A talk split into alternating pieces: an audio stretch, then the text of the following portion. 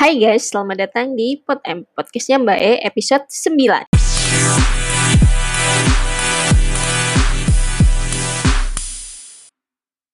Selamat datang kembali di Pod M, podcastnya Mbak E. Nah, hari ini gue akan ngebahas mengenai salah satu topik di dunia pariwisata masih gitu, yaitu adalah community based tourism atau mungkin yang lebih terkenalnya dengan istilah CBT gitu. Buat gue orang awam yang nggak pernah tahu tentang dunia pariwisata sebelumnya, topik ini nih sangat menarik dan uh, jujur merupakan salah satu topik yang menurut gue itu wah bisa nggak ya? Bisa nggak ini teori ini benar-benar dipraktekkan di dunia nyata? Karena teman-teman menurut gue CBT itu unik Kenapa unik? Karena dia udah hampir uh, teorinya nih, secara teori ya, itu kayak udah ideal banget. Tapi secara uh, prakteknya itu sangat banyak tantangan gitu. Nah, uh, eh, CBT ini kayak gimana? Bentukannya kayak apa? Tantangannya kayak gimana? Habis ini kita bahas.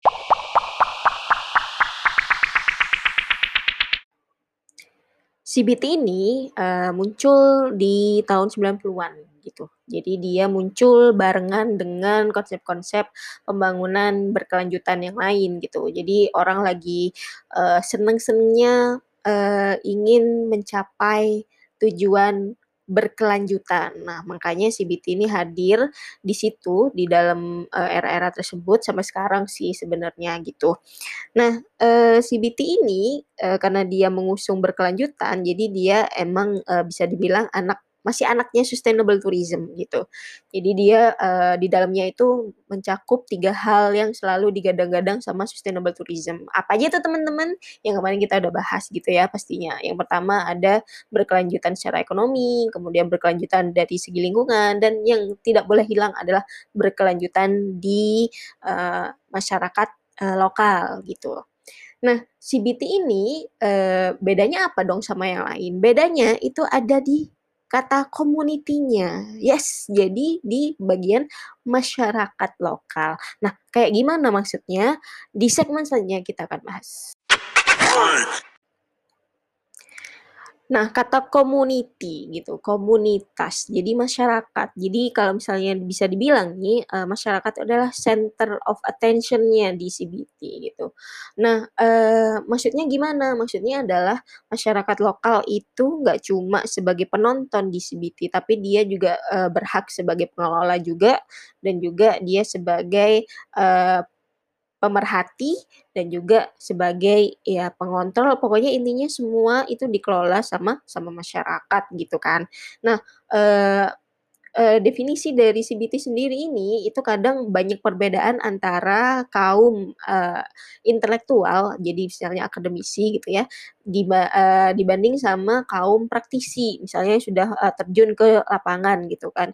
Jadi mereka tuh kadang ada perbedaan, cuma yang sama itu adalah, uh, pendapat mereka yang menyatakan bahwa CBT ini pendekatannya tuh dari bottom jadi dari bawah ke atas gitu. Nah, eee, kemudian persamaan lain itu adalah di konteks masyarakat. Jadi masyarakat itu punya power di situ. Mereka punya power untuk menentukan arah perkembangan ah, sorry, arah pengembangan pariwisatanya kayak gimana, kemudian gimana ngelolanya, itu masyarakat, eee, dikasih, eee, kewenangan seperti itu teman-teman. Nah terus gue jadi inget nih, kok, eee, kayak mirip ini ya, kayak mirip ininya demokrasi nggak sih teman-teman? Jadi kayak oleh rakyat untuk rakyat, sama satunya lagi apa ya? Untuk rakyat ya? Tadi udah kayaknya ya, pokoknya gitu, demokrasi, oleh, untuk, dari gitu kan. Nah sama kalau CBT ini gue ini ini gue aja ya, gue tuh mempermudah ingatan gue nya adalah, oh jadi CBT itu bisa dibilang demokrasi di dalam, uh, pariwisata gitu. Jadi gue bisa bilang ini dari masyarakat oleh masyarakat untuk masyarakat.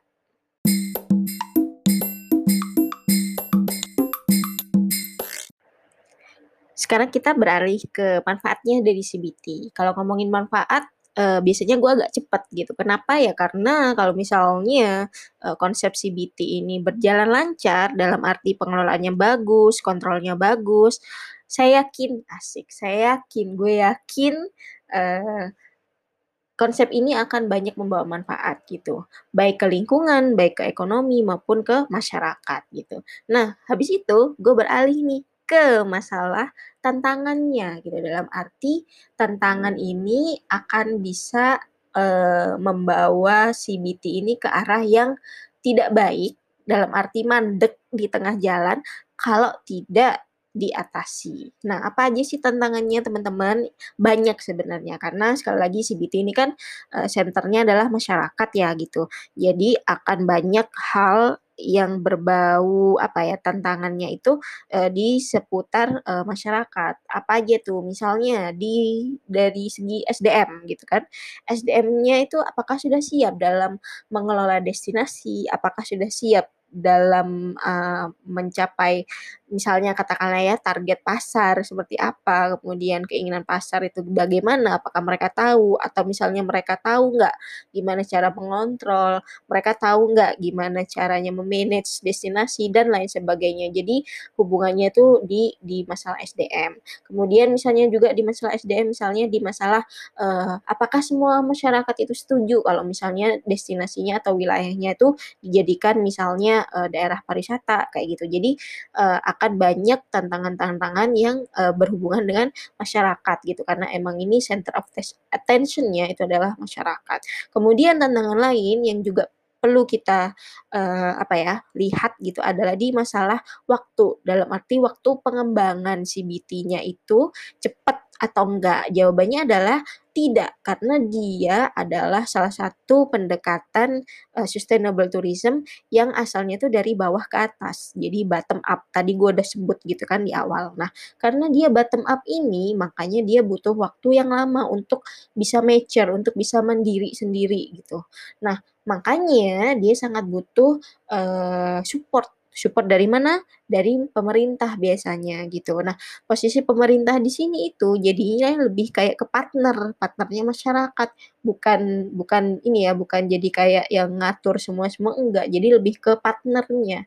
Nah, biasanya nanti masya eee, sorry, biasanya nanti pemerintah ini posisinya lebih ke, eee, apa ya, pertama misalnya memberi, eee, masalah edukasi, misalnya lebih ke bantuan finance gitu ya, misalnya finansial membantunya mungkin nggak bisa 100% atau misalnya cuma berapa persen kayak gitu. Jadi intinya, eee, pemerintah itu hadir sebagai partnernya masyarakat di situ posisinya.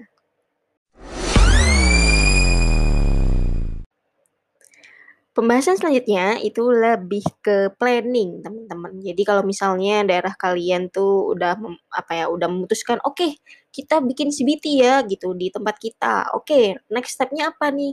Next step-nya adalah planning. Jadi kalian harus punya plan gitu kan. Kenapa harus punya plan? Karena kalau nggak di-planning nanti berantakan, teman-teman. Udah di-planning aja kadang tuh berantakan gitu kan, apalagi nggak di-planning gitu, jangan gitu. Cukup hidup aja, gue sih lebih tepatnya yang nggak pakai planning-planning-an gitu, karena gue nggak suka di-planning orangnya. Oke, curcol, next.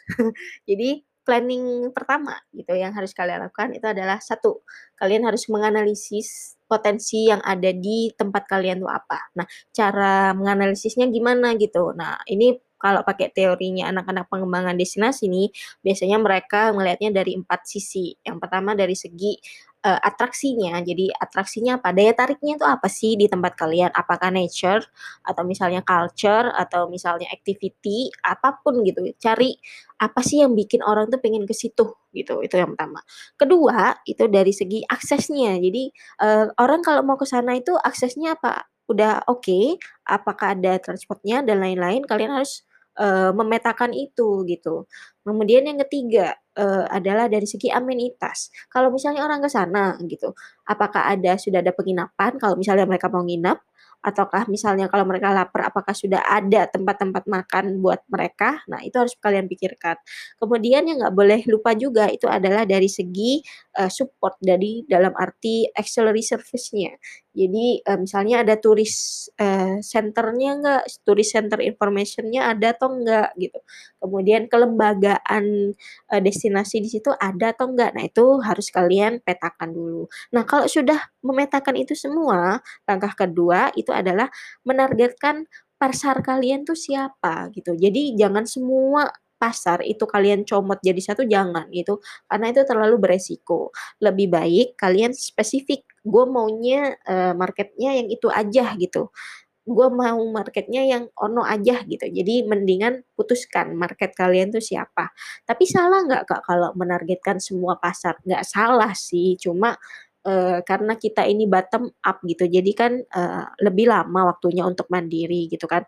Buat mandiri aja tuh kita butuh waktu yang lama teman-teman. Jadi jangan ditambahin resiko dengan mengundang banyak orang gitu karena kita harus mengenal pasar kita, ngerti nggak? Jadi mendingan kita sambil belajar sampai mandiri dulu. Nah, kita ngundangnya yang dikit-dikit dulu aja gitu. Yang penting yang penting cuannya itu uh, stabil itu. Itu kalau gue ya. Ini kalau gue. Sekali lagi kalau gue tuh begitu gitu. Kemudian kalau sudah menentukan target market ngapain nih? Yang ketiga itu adalah di uh, bikin manajemennya dalam arti Oke nih, gue udah tahu pasar gue siapa. Oke, gue tahu potensi uh, daerah gue apa. Sekarang gue akan bikin uh, kelompok dalam arti yang mengelolanya nanti siapa aja gitu. Itu penting karena kalau nggak ada tim pengelolanya, samanya bohong gitu kan. Kemudian yang keempat itu adalah membangun partnership gitu. Partnershipnya itu dalam arti pihak ketiga itu penting teman-teman. Karena kita ini uh, membantukan partnership supaya apa? Supaya mempercepat proses uh, pembangunan uh, apa ya manajemen pengelolaan kita gitu supaya lebih cepat mandirinya gitulah bisa dibilangnya gitu. Jadi misalnya contoh kita bangun partnership sama pemerintah supaya nanti uh, kita bisa bikin kerjasama misalnya memberikan pelatihan kepada masyarakat kayak gitu. Itu biasanya pemerintah itu akan sering uh, di bagian itu sih biasanya gitu kan. Kemudian yang terakhir yang perlu kalian planning juga itu adalah di segi kontrol gitu. Jadi di dalam manajemen pengelolaan yang udah bikin tadi itu, itu harus ada satu tim yang khusus gunanya, fungsinya itu untuk uh, bagian kontrol. Jadi mereka harus tahu, oke, okay, flow visitor gue sekarang segini nih, kurangnya segini, lebihnya ini. Kemudian oke, okay, sekarang destinasi kita ini walaupun banyak yang datang tapi mereka kok kayaknya nggak uh, nyaman ya sama manajemen pengelolanya. Berarti kita harus gimana nih? Jadi intinya hadirkan tim khusus khusus untuk mengontrol uh, segala apa pun yang ada di destinasi. Kemudian uh, ada pasti ada muncul pertanyaan. Nah, kalau kayak gitu tuh uh, CBT pengelolaan CBT ini yang tadi teorinya dan lain-lain apakah sama uh, dipakai juga di semua destinasi bahkan semua negara itu jawabannya enggak. Jadi di tiap negara di tiap destinasi mereka punya sistem manajemen yang berbeda-beda. Tetapi yang penting dari CBT itu adalah di poin masyarakatnya tadi teman-teman. Jadi masyarakat itu tetap punya wewenang gitu untuk menentukan arah arah apa ya arah keberlangsungan pariwisata jadi nanti mau kayak gimana, pengelolaannya kayak gimana. Mereka itu nggak cuma punya suara aja tapi punya andil gitu, punya punya eksistensinya tuh di diakui kayak gitu.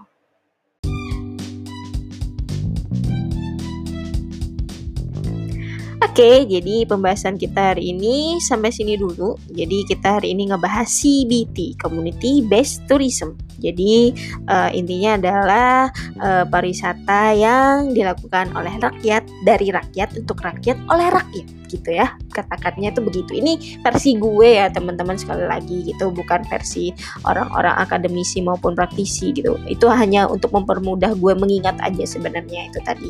Nah jadi uh, terima kasih teman-teman yang sudah mau mendengarkan sampai detik ini. Thank you for your attention. Tetap semangat tetap sehat jika kesehatan ya teman-teman yang penting itu adalah menjaga hati dan mindset kita oke okay? dadah sampai jumpa di episode selanjutnya Bye bye.